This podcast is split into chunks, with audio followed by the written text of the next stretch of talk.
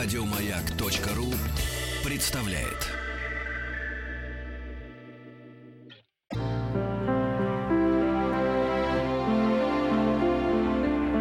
Театр у микрофона. Добрый день, дорогие друзья. Добрый, прекрасный воскресный день. Ну, простите, что мы начинаем наше прямое включение без аплодисментов. Дело в том, что сегодня театр микрофона происходит не в студии, в открытой студии в парке Сокольники, а происходит здесь, в нашей основной студии на улице Правда. Я хочу представить вам сегодняшнего гостя. Я — это Вадим Тихомиров, если кто не помнит. Дело в том, что сегодня у нас в гостях Алексей Мясников. Это российский актер театра и кино, ведущий актер Российского академического молодежного театра, официальный голос актера Пола Уокера. Да, ну, да, да. Да, но Пол Уокер уже ну, умер. Ну, да. Ничего страшного, зато Алексей выживет. Ну, да. Да. Здравствуйте. Ну, и, конечно, здравствуйте, да, да. И самое главное, Алексей — официальный голос «Радио Маяк». Здравствуйте, Алексей. Здравствуйте, дорогие друзья. Ну, вот эти накладные аплодисменты, мне кажется, было лишнее. Накладные аплодисменты, как накладная грудь. Это я говорю нашей леди-режиссеру. Нет, ну все равно я остаюсь как бы все равно за кадром. Не все меня увидят и не будут знать, как я выгляжу. Правильно? Зато я могу, конечно, ну, записать, Алексей, но... Не-не, не, не надо. Не надо, да. Надо, да. Алексей, прежде чем мы сегодня начнем читать, а дело в том, что Алексей принес два совершенно необычных и не особо а, ну, известных рассказа Антона Павловича Чехова. Это «Сирена» и «Папаша», но об этом чуть попозже. Алексей, а прежде чем мы начнем читать, можно один маленький вопрос? Скажите, пожалуйста, я вот всегда знал, что в театральных вузах э, актеры драматического театра всегда очень снисходительно относились к студентам, которые учились на э, отделении актер, э, не эстрада, как это называлось, вот в, в Щепкинском училище, актер... Э, ну... Нет, ну у нас драмы, а, у нас драмы называли, актер драмы, а они... Эстрады, почему эстрады? Эстрады, да. Эстрады, и вот они да. все время как-то относились к ним так пренебрежительно. Ну да, ну да, но тем не менее вот из такого факультета эстрады при мне в ГИТИСе еще, это вот вышли даже квартеты. Да. Вот, да, это вот эстрады. Так что нет, да нет. Ну они, наверное, как бы мы всегда считается, что мы глубже, как бы постигаем профессию и вникаем в суть и так далее, и так далее. А типа они по, на поверхности, ну вот, пожалуйста, театр квартеты, вот вам результат, все хорошо. Да, видите, угу. И театр полон, да, да, да, да, да. Ну что же, друзья, я представляю вам Алексей Мясников, актер театра и кино, и сегодня мы послушаем вместе с вами в прямом эфире рассказы Антона Павловича Чехова. Если у вас есть вопросы, которые вы хотите задать Алексею, милости просим, СМС-портал работает, пять пять три три, все сообщения сейчас слово «Маяк», есть форум радиомаяк.ру, ну и WhatsApp, плюс семь девять шесть семь сто три пятьдесят пять тридцать три. Алексей, вам слово. Антон Павлович Чехов. Рассказ «Сирена». После одного из заседаний Энского мирового съезда судьи собрались в совещательной комнате, чтобы снять свои мундиры, минутку отдохнуть и ехать домой обедать. Председатель съезда, очень видный мужчина с пушистыми бакинами, оставшийся по одному из только что разобранных дел, при особом мнении, сидел за столом и спешил записать свое мнение. Участковый мировой судья Милкин, молодой человек с томным, меланхоличным лицом, слывущий за философа, недовольного средой и ищущего цели жизни, стоял у окна и печально глядел во двор. Другой участковый и один из почетных уже ушли. Оставшийся почетный, обрюзглый, тяжело дышащий толстяк и товарищ прокурора, молодой немец с катаральным лицом, сидели на диванчике и ждали, когда кончит писать председатель, чтобы ехать вместе обедать. Перед ними стоял секретарь съезда Жилин. Маленький человек с бочками около ушей и с выражением сладости на лице. Медово улыбаясь и глядя на толстяка, он говорил вполголоса: «Мы все сейчас желаем кушать, потому что утомились, и уже четвертый час. Но это, душа моя, Григорий Савич, не настоящий аппетит. Настоящий волчий аппетит, когда, кажется, отца родного съел бы, бывает только после физических движений, например, после охоты с гончими или когда отмахаешь на обывательских верст сто без передышки. Ага, да, также много значит и воображение. Ежели, положим, вы едете с охоты домой и желаете с аппетитом пообедать, то никогда не нужно думать об умном. Умное, да ученое, всегда аппетит отшибает. Ну, сами извольте знать, философы и ученые насчет еды самые последние люди. И хуже их, извините, не едят даже свиньи. Едучи домой, надо стараться, чтобы голова думала только о графинчике, да о закусочке. Я раз дорогою закрыл глаза и вообразил себе поросеночка с хреном, так со мной от аппетита истерика сделалась. Ну-с, а когда вы въезжаете к себе во двор, то нужно, чтобы в это время из кухни пахло чем-нибудь этаким, знаете ли. «Жареные гуси, мастера пахнуть», — сказал почетный мировой, тяжело дыша.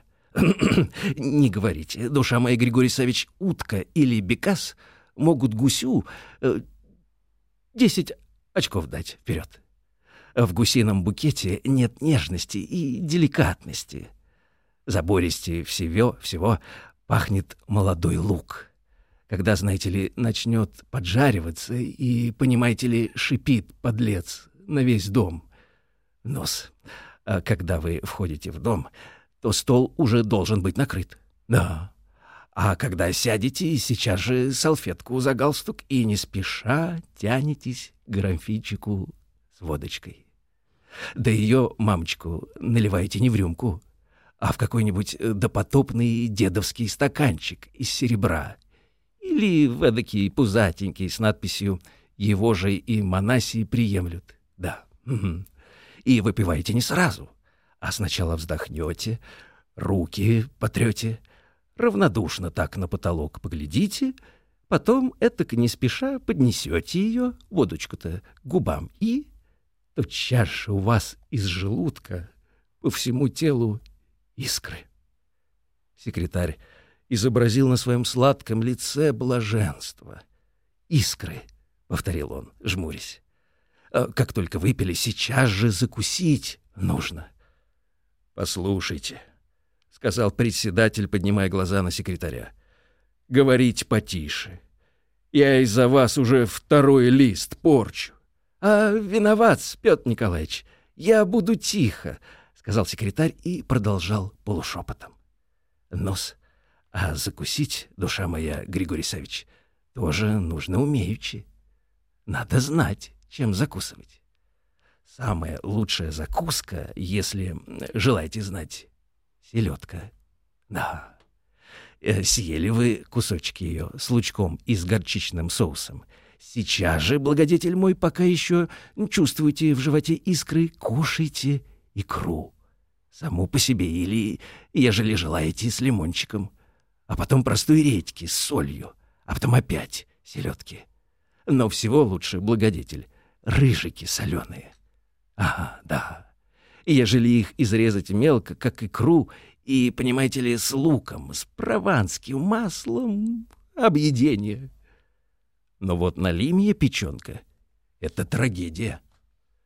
«Да», — согласился почетный мировой, жмуря глаза, — «для закуски хороши также того душеные белые грибы». «Да-да, с луком, знаете ли, с лавровым листом и всякими специями. Откроешь кастрюлю, а из нее пар, грибной дух, даже слеза прошибает иной раз. Ну-с, а как только из кухни приволокли кулебяку, сейчас же немедленно нужно выпить вторую». «Иван Гурич, — сказал плачущим голосом председатель, — из-за вас я третий лист испортил». «Черт его знает, только об еде и думает, — проворчал философ Милкин, делая презрительную гримасу. — Неужели кроме грибов да кулебяки нет других интересов в жизни?» «Ну-с, перед кулебякой выпить, — продолжал секретарь вполголоса. Он уже так увлекся, что, как поющий соловей, не слышал ничего, кроме собственного голоса. — Кулебяка должна быть аппетитная, бесстыдная, во всей своей наготе, чтобы соблазн был. подмигнешь на нее глазом, отрежешь этакий кусище и пальцами над ней пошевелишь вот эдак от избытка чувств. Станешь ее есть, а с нее масло. Масло, как слезы. Начинка жирная, сочная, с яйцами, с потрохами, с луком. Секретарь подкатил глаза и перекосил рот до самого уха. Почетный мировой крякнул и, вероятно, воображая себе кулебяку, пошевелил пальцами. — Это черт знает что! — проворчал участковый, отходя к другому окну. — Два куска съел, а третий к щам приберег, — продолжал секретарь вдохновенно. — Как только кончили с кулебякой, так сейчас же, чтоб аппетита не перебить, велите щи подавать. Щи должны быть горячие, огневые, но лучше всего, благодетель мой, борщок из свеклы на хохладский манер, с ветчинкой и сосисками. К нему подаются сметаны и свежая петрушечка с укропцем. Великолепно также рассольник из потрохов и молоденьких почек. А ежели любите суп, то и супов наилучший, который засыпается кореньями и зеленями, морковкой, спаржей, цветной капустой и всякой тому подобной юриспруденцией. Да, великолепная вещь, — вздохнул председатель, отрывая глаза от бумаги. Но тотчас же спохватился и простонал. — Побойтесь Бога! Этак я до вечера не напишу особого мнения. Четвертый лист порчу. — Не буду, не буду. Виноват, — извинился секретарь и продолжал шепотом. — Как только, как только скушали борщок или суп, сейчас же велите подавать рыбное, благодетель. Из рыб безгласных самое лучшее его... жареный карась в сметане. Только чтобы он не пахтиный и имел тонкость, нужно продержать его живого в молоке целые сутки. Хорошо также стерлядку кольчиком, — сказал почетный мировой, закрывая глаза, но тотчас же неожиданно для всех он рванулся с места, сделал зверское лицо и заревел в сторону председателя. — Петр Николаевич, скоро ли вы? Не могу я больше ждать, не могу. Дайте мне кончить. Ну так я сам поеду, черт с вами. Толстяк махнул рукой, схватил шляпу и, не простившись, выбежал из комнаты. Секретарь вздохнул и, нагнувшись к уху товарища прокурора, продолжал вполголоса. — Хорош также судак. А, — Да, судак или карпий. Подливкой из помидоров и грибков. Но рыбой... Рыбой не насытишься, Степан Францович. Это еда несущественная. Главное в обеде не рыба, не соусы, а жаркое. Вы какую птицу больше обожаете? Товарищ прокурора сделал кислое лицо и сказал со вздохом. К несчастью, я не могу вам сочувствовать. У меня катар желудка. — Полноте, сударь! Катар желудка доктора выдумали. Больше от вольнодумства да от гордости бывает эта болезнь. Вы не обращайте внимания. Положим, положим, вам кушать хочется. Нет, давайте так, вам не хочется или тошно. А вы не обращайте внимания и кушайте себе.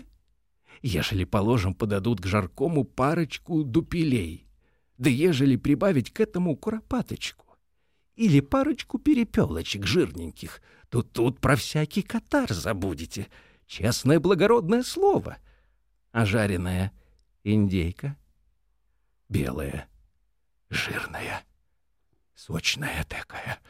Знаете ли, вроде нимфы. Да, вероятно, это вкусно, сказал прокурор, грустно улыбаясь.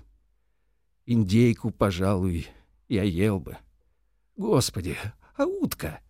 Если взять молодую утку, которая только что в первые морозы литку хватила, да и жарить ее на противне вместе с картошкой, да чтоб картошка была мелко-мелко порезана, да подрумянилась бы, да чтоб утиным жиром пропиталась, да чтоб... Философ Милкин сделал зверское лицо и, по-видимому, хотел что-то сказать. Но вдруг причмокнул губами, вероятно, вообразив жареную утку, и, не сказав ни слова, влекомый неведомой силой, схватил шляпу и выбежал вон. «Да, пожалуй, я поел бы и утки», — вздохнул товарищ прокурора. Председатель встал, прошелся и опять сел.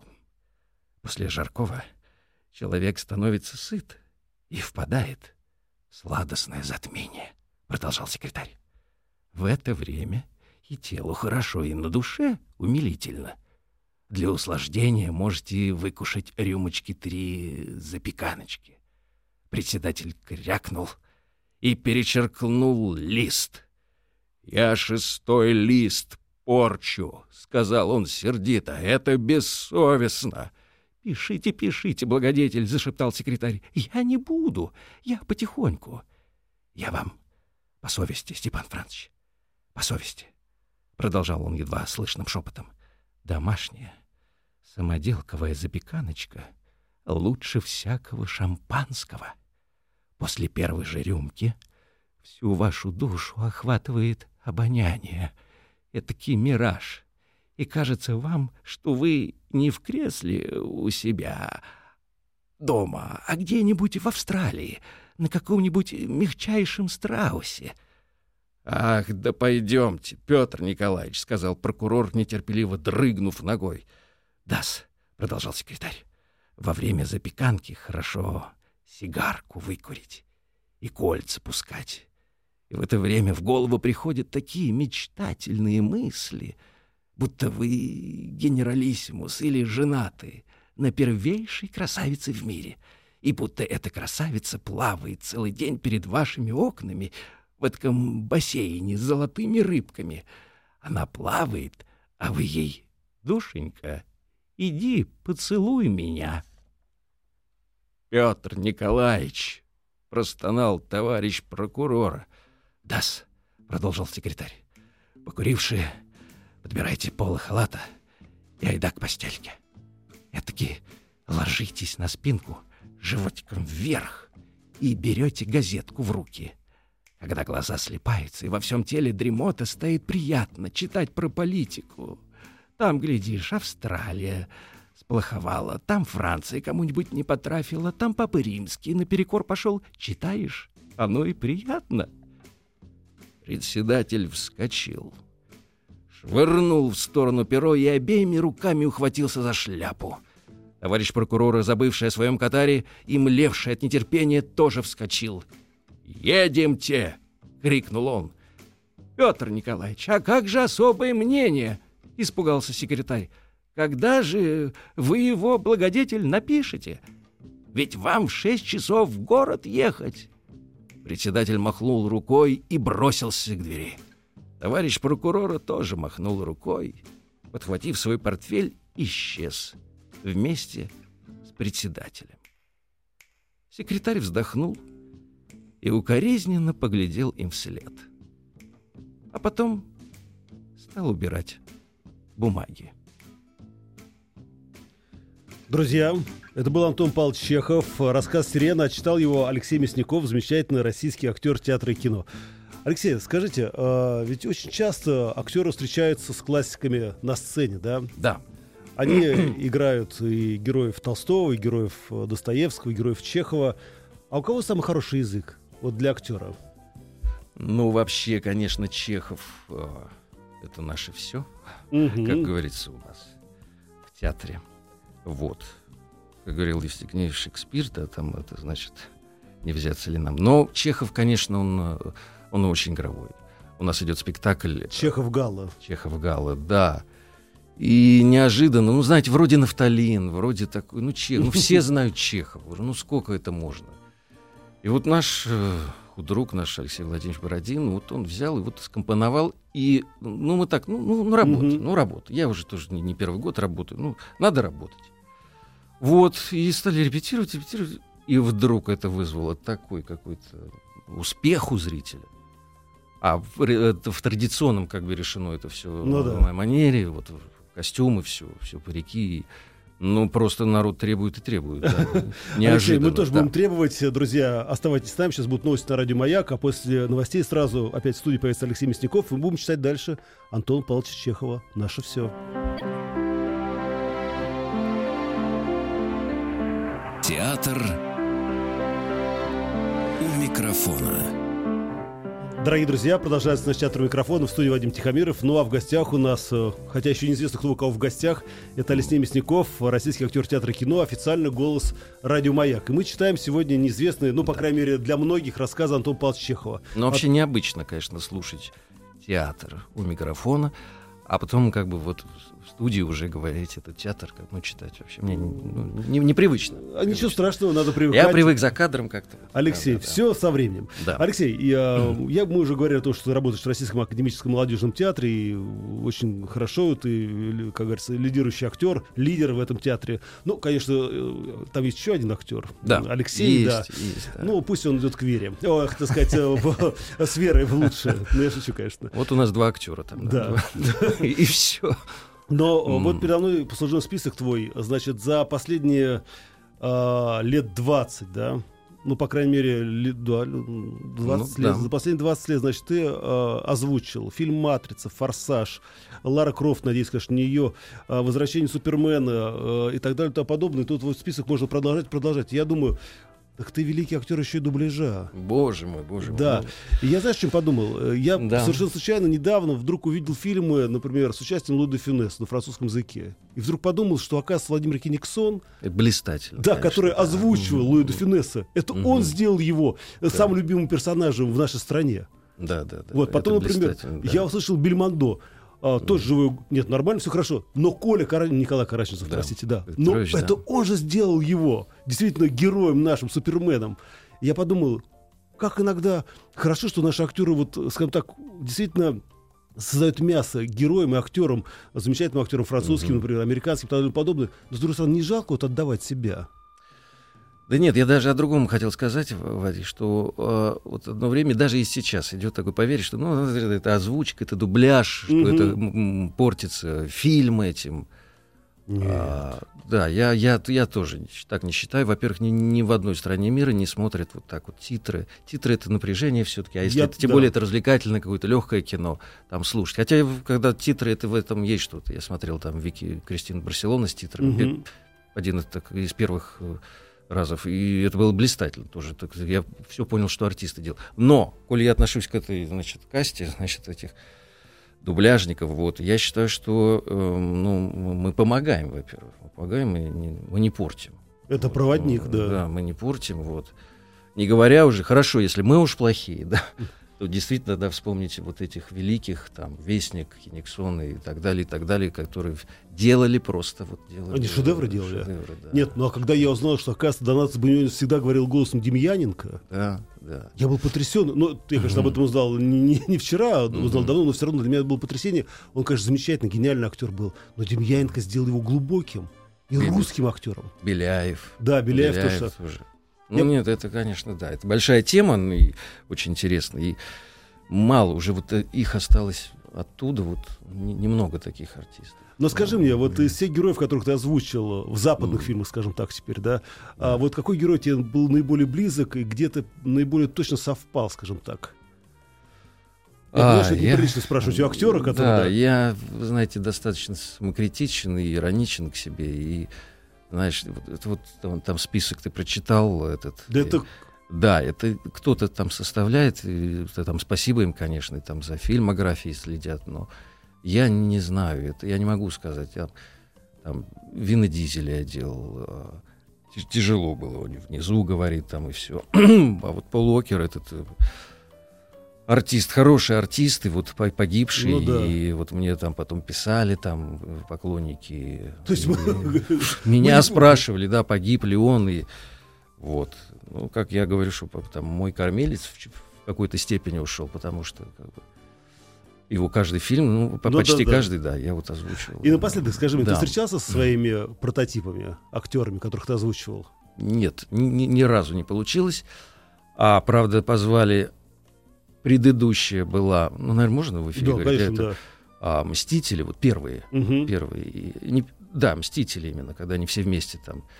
Я вот этого, значит, Халка озвучивал. А, да. И позвали, значит, на нас на премьеру, и все они приехали. А, да, точно. Вот тогда они все, и Йоханссон, и Дауни-младший, и вот Мойер, они все приехали.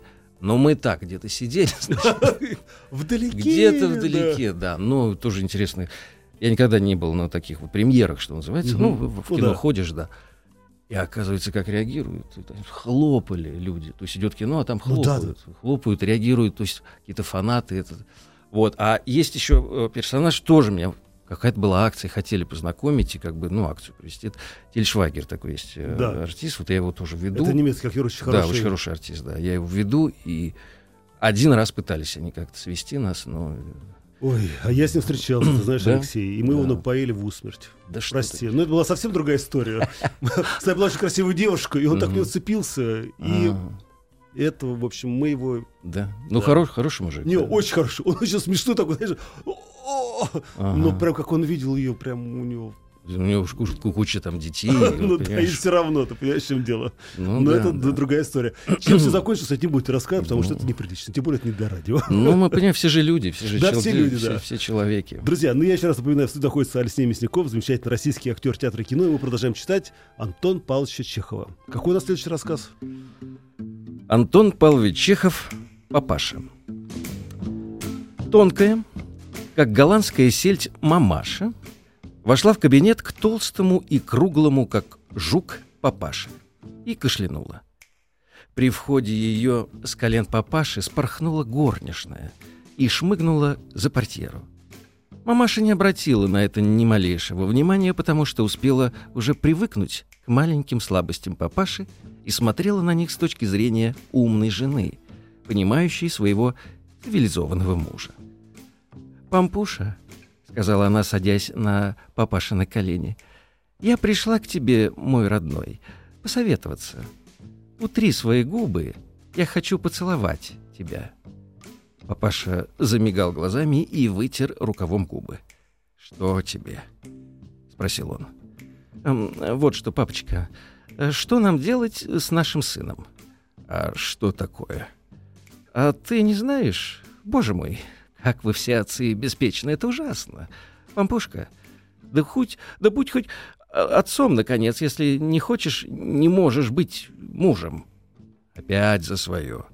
Слышал я тысячу раз уж. Папаша сделал нетерпеливое движение, и мамаша чуть было не упала с колен папаши. «Все вы, мужчины, таковы. Не любите слушать правды». «Ты про правду пришла рассказывать или про сына?» «Ну, не буду, не буду. Пампуша, сын наш опять нехорошие отметки из гимназии принес». «Ну так что ж?» «Как что ж? Ведь его не допустят к экзамену. Он не перейдет в четвертый класс». «Пускай не переходит, невелика беда. Лишь бы учился, да дома не шалил». «Ведь ему, папочка, пятнадцать лет. Можно ли в таких летах быть в третьем классе? Представь, этот негодный арифметик опять ему вывел двойку. Ну, на что это похоже?» «Выпороть нужно, вот на что похоже». Мамаша мизинчиком провела по жирным губам папаши, и ей показалось, что она кокетливо нахмурила бровки. Ну, ей показалось. «Нет, Пампушка, о наказаниях мне не говори. Наш сын не виноват. Тут интрига. Наш сын ничего, ничего такого не делал. Он же развит. Он развит невероятно. Чтобы он не знал какой-нибудь глупой арифметики. Он все прекрасно знает. В этом я уверена». «Шарлатан он. Вот что. Ежели поменьше шалил, да побольше учился. Сядь-ка, мать моя, на стул. Не думаю, что тебе удобно было сидеть на моих коленях». Мамаша спорхнула с колен папаши, и ей показалось, что она лебединым шагом направилась к креслу. Ей показалось. «Боже, какое бесчувствие!» — прошептала она, усевшись и закрыв глаза. «Нет, ты не любишь сына. Наш сын так хорош, так умен, так красив. Интрига, интрига! Нет, он не должен оставаться на второй год. Я этого не допущу». «Допустишь, коль негодяй скверно учится. Эх вы, матери! Ну иди, с Богом. А я тут кое-чем должен позаняться». Папаша повернулся к столу, нагнулся к какой-то бумажке и искоса, как собака на тарелку, посмотрел на портьеру. «Папочка, я не уйду! Я не уйду! Я вижу, что я тебе в тягость, но потерпи! Папочка, ты должен сходить к учителю арифметики, приказать ему поставить нашему сыну хорошую отметку. Ты ему должен сказать, что наш сын хорошо знает арифметику, что он слаб здоровьем, а потому и не может угождать всякому. Ты принудь учителя. Можно ли мужчине сидеть в третьем классе? Постарайся, Пампуш. Представь, Софья Николаевна нашла, что наш сын похож на Париса. Для меня это очень лестно, но я не пойду. Некогда мне шляться. Нет, пойдешь. Не пойду. Слово твердо. И уходи с Богом, душенька. Мне бы заняться нужно тут кое-чем». «Пойдешь?» Мамаша поднялась и возвысила голос. «Не пойду». «Пойдешь?» — крикнула мамаша. «А если не пойдешь, если не захочешь пожалеть своего единственного сына, то...» Мамаша взвизгнула и жестом взбешенного трагика указала на портьеру. Папаша сконфузился, растерялся ни к селу, ни к городу, запел какую-то песню и сбросил себе сюртук. Он всегда терялся и становился совершенным идиотом, когда мамаша указывала ему на портьеру. Он сдался. Позвали сына и потребовали от него слова. Сынок рассердился, нахмурился, насупился и сказал, что он арифметику знает лучше самого учителя, и что он не виноват в том, что на этом свете пятерки получают одни только гимназисты, богачи и подлипалы. Он разрыдался, разрыдался и сообщил адрес учителя арифметики во всех подробностях. Папаша побрился, поводил у себя на лысине гребнем, оделся поприличнее и отправился пожалеть единственного сына. По обыкновению большинства папаши он вошел к учителю арифметики без доклада. Каких только вещей не увидишь и не услышишь, вошедший без доклада. Он слышал, как учитель сказал своей жене: «Дорого ты мне стоишь, Ариадна. Прихоти твои не имеют пределов». И видел, как учительша бросилась на шею к учителю и сказала: «Прости меня. Ты мне дешево стоишь, но я тебя дорого ценю». Папаша нашел, что учительша очень хороша собой, и что, будь она совершенно одета, она не была бы так прелестна. «Здравствуйте», — сказал он развязно, подходя к супругам и шаркая ножкой. Учитель на минутку растерялся, а учительша вспыхнула и с быстротой молнии шмыгнула в соседнюю комнату. «Извините», — начал папаша с улыбочкой. «Я, может быть, того, вас в некотором роде обеспокоил. Очень хорошо понимаю. Здорово-с. Честь имею рекомендоваться. Не из безызвестных, как видите, тоже служака. Да, да вы не беспокойтесь». Господин учитель чуточку приличия ради улыбнулся и вежливо указал на стул. Папаша повернулся на одной ножке и сел. «Я, — продолжал он, показывая господину учителю э, на свои золотые часы, — пришел с вами поговорить». «Да. Вы, конечно, меня извините, я по-ученому выражаться не мастер. Наш брат, знаете ли, все спроста». Друзья, мы сейчас на секундочку прервемся. Напомню, что в студии находится Алексей Мясников, и мы читаем рассказ Антона Павловича Чехова «Папаша». Друзья, если у вас есть мнение по этому поводу, вы можете писать нам быстро. СМС-портал пять пять три три. Все сообщения сейчас слово «Маяк» и WhatsApp плюс семь девять шесть семь сто три пять пять три три. И через минуту мы узнаем, чем все закончилось. Театр у микрофона. Друзья, напоминаю, что в студии находится Алексей Мясников, и мы читаем о том Павловича Чехова «Папаша». Ну, нам пришлось по техническим причинам на секунду прерваться, и мы продолжаем. Папаша сказал: «Вы в университете обучались?» «Да, в университете». «Да, да. А сегодня тепло-с. Вы, Иван Федорович, моему сынишке двоек там понаставили. Да.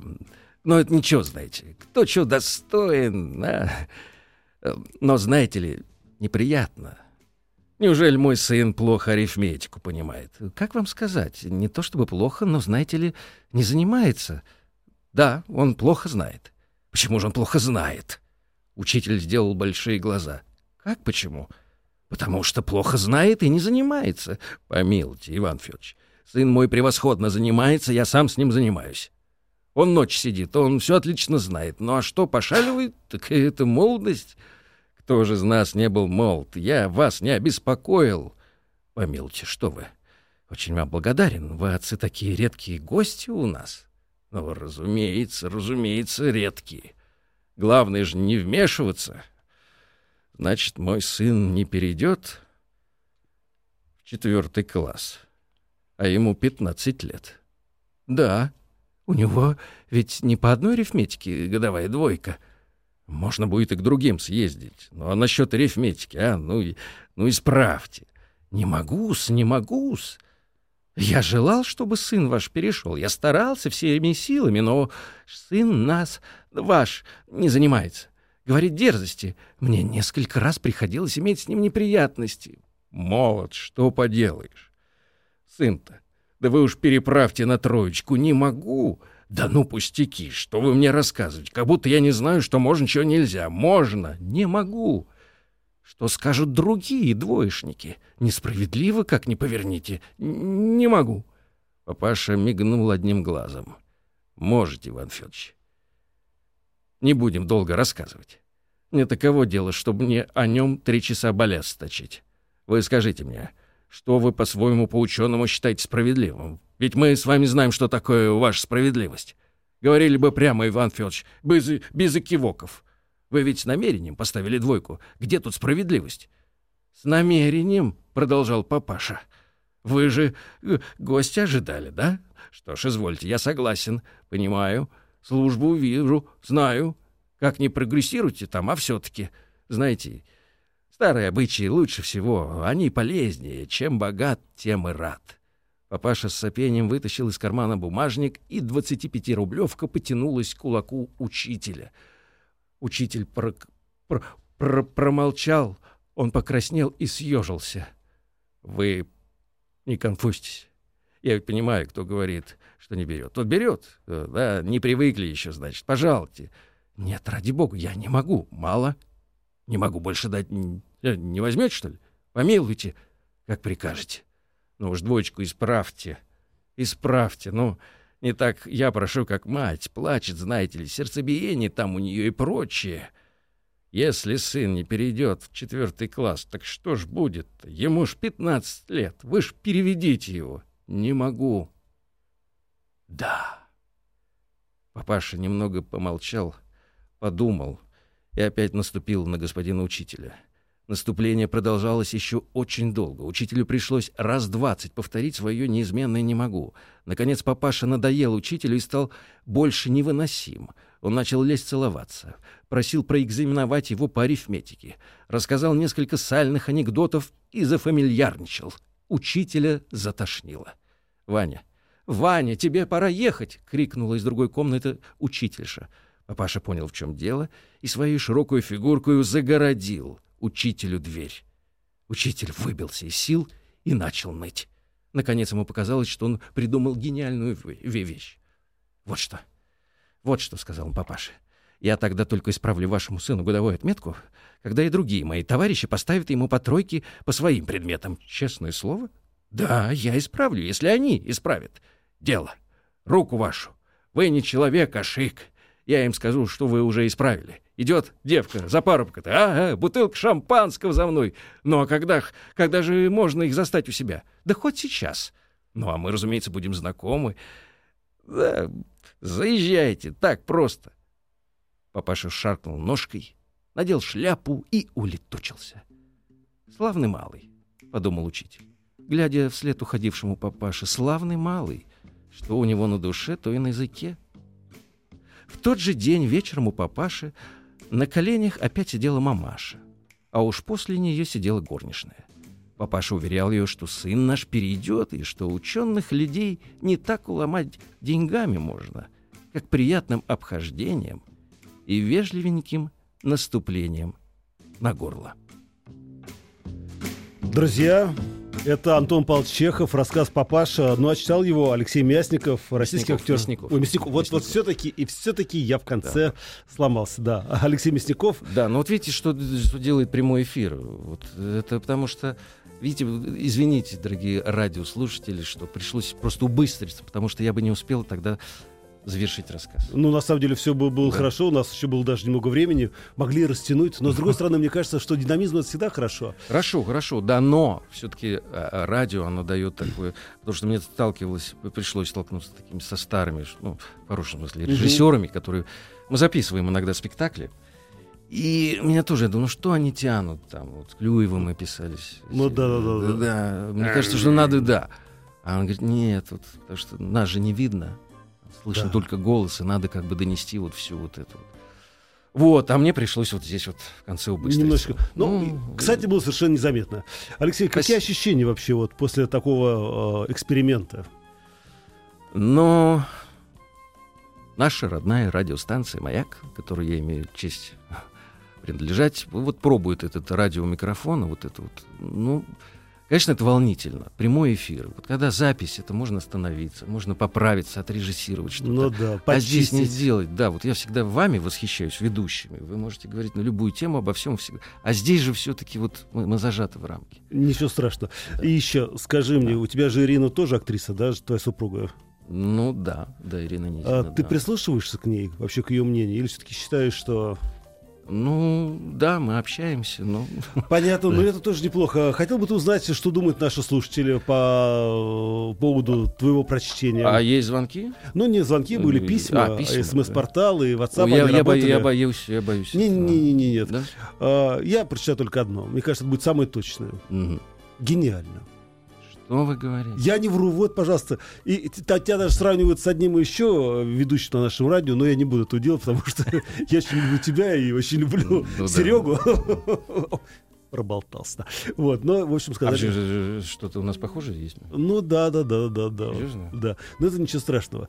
И напоследок, Алексей, скажи мне, пожалуйста, вот сегодня ты показал виртуозное мастерство, работу со словом. Я все время думаю, да, ведь говорят всегда, вначале было слово. Ведь озвученное слово — это гораздо точнее, это гораздо более мощное оружие, чем просто слово, которое напечатано э, mm-hmm. в книге. Да, поэтому я с годами, хотя я достаточно считаю еще молодым человеком, больше начинаю молчать, не говорить. Потому что слово не воробей, действительно, и... А молчи, за умного сойдешь. Хотя мы на радиостанции, где нужно ну, говорить. Да. Вот скажу что-нибудь, понимаешь, и скажу глупость. Ой, понимаешь? Этого не может быть. И, Алексей, мне кажется, пора уже переходить из актеров в ведущие. Хватит читать по бумажке. Мне кажется, тебе очень многое можно рассказать уже самому. Нашим радиослушателям на Радио Маяк. Ну, спасибо, спасибо. Друзья, это был наш театр микрофона. В гостях у нас был актер Алексей Мясников. И мы читали рассказы Антона Павловича Чехова. Мы с вами прощаемся, но это не значит, что радио прекращает работу. Оно продолжает. Вот уже пришел Степан, будет читать новости и так далее, и тому подобное. Так что оставайтесь с нами, с Радио Маяк. Ну и хорошей вам рабочей недели. Еще больше подкастов на радиомаяк точка ру.